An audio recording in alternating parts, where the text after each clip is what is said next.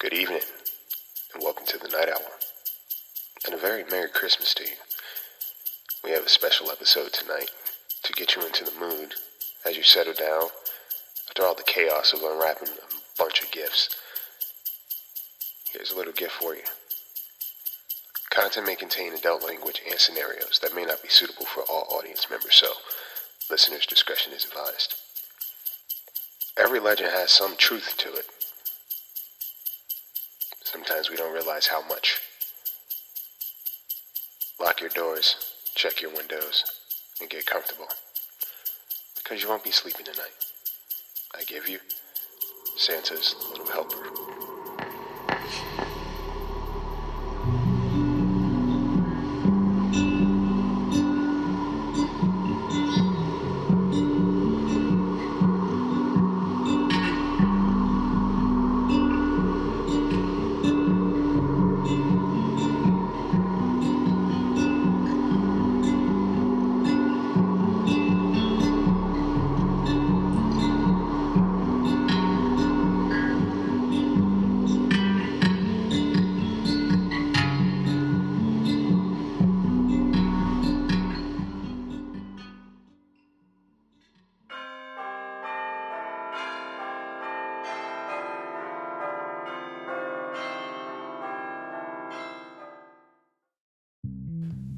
My kids are at that age.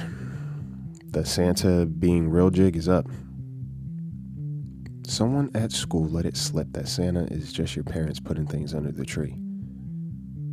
No reindeer, no little elves making toys, and definitely no Santa sneaking into your house in the middle of the night while you're asleep to drop off all the gifts that you could possibly want.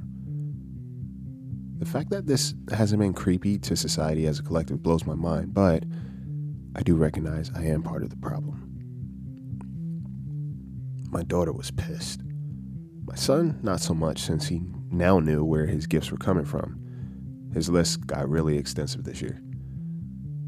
They're overall good kids, but they're also very smart, which lends itself to them being rather sneaky. In the months leading up to Christmas, my wife and I drilled it into their heads that if they weren't on their best behavior, there'd be no gifts under the tree from Santa come Christmas. It was working. Their rooms were kept pristine. They helped with the chores. The grades were never a concern. But these two were literally on their best behavior. And then the news dropped. It was September. School had just started back, and they were excited to see their friends. Every day there was some new drama in the fourth grade, and they got a kick out of it. So did we.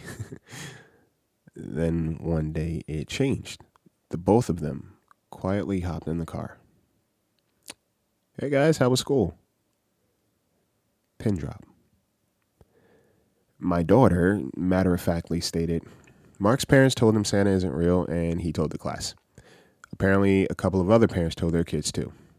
So, all this good behavior was a trap, my son said. I even helped old lady Mary find her dead goldfish she keeps losing. I don't even think she ever had a goldfish. I just helped because of Santa. I was doing my best not to laugh. I knew it'd be war, so I just sat there quietly. These two were witty and worked as a team, so I had to play this smart.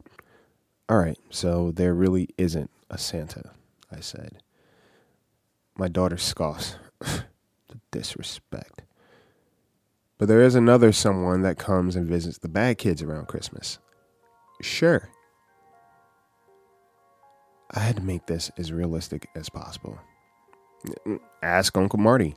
He wasn't on his best behavior and he got a visit from Santa's brother. I need names, my daughter insisted. Melvin. Saint Melvin? Really? But he wasn't a saint. See, Santa was the good one. There is no Santa. Oh, right. Well, Melvin. There's definitely Mr. Melvin. What's he look like, Dad? I honestly love my son's innocence. Well, he wears a red suit like Santa. He's really tall, but he has long, dark hair and a black beard. And his eyes. They're pitch black. Have you seen him? No, but Uncle Marty did one night when we were younger. I was the good kid, so I had nothing to worry about. But your uncle decided to stay up one year on Christmas Eve. I don't think he's ever been the same from that night. I decided to leave them on a cliffhanger for the rest of the car ride. I watched their little minds search and create their own ideas about Mr. Melvin. This bought me time to create this story. How the hell would I get these kids to be on their best behavior until Christmas, but also make sure my wife and brother were on the same page, you know, for safe measures? We got home that night and I made sure to fill my wife in on the car ride and what transpired. She was down for the cause. These two were our karma for being wise asses to our parents for sure. So we needed to work as a team. They asked her if she heard of him, and she agreed. Then they called Uncle Marty, and fortunately, I got to him before the call. But he did not disappoint. Yeah, your your grandparents kept telling me I should behave, or there would be no Santa, but Melvin. I didn't believe them. And Christmas Eve, I heard noises downstairs, and I snuck out my room, you know, tiptoed at the top of the stairs. And I saw this big, huge thing standing by the fireplace, looking up at the stairs. And he goes to me, You've been bad, Marty. Time to come with me. I screamed for my parents, and he let out this dark laugh and just disappeared. I never stayed up on Christmas again. The story worked. They were saints. For the next few months, these kids were on their best behavior. Well, it was Christmas Eve. My daughter asked if we could still make cookies for Santa just in case. I was down for it, so we did. The kids fell asleep and we all went upstairs to bed. My wife and I, we got out the presents and put them under the tree, and then finally went to bed.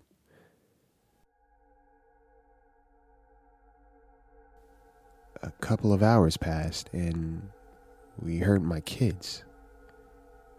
They were talking to someone downstairs. What the? I heard my daughter giggling and I yelled out to her and she responded, Hey, w- what are you doing? We're talking to Santa. He's real. I got out of bed and I headed downstairs immediately. I see my kids sitting, both playing with elf dolls. What are you guys doing? Santa gave us these. Who? Santa, Dad. He's real. Look. There was a mirror that hung above our fireplace. And when I looked in it, I see my front door slowly closing. All I saw was a Santa suit and long, dark hair.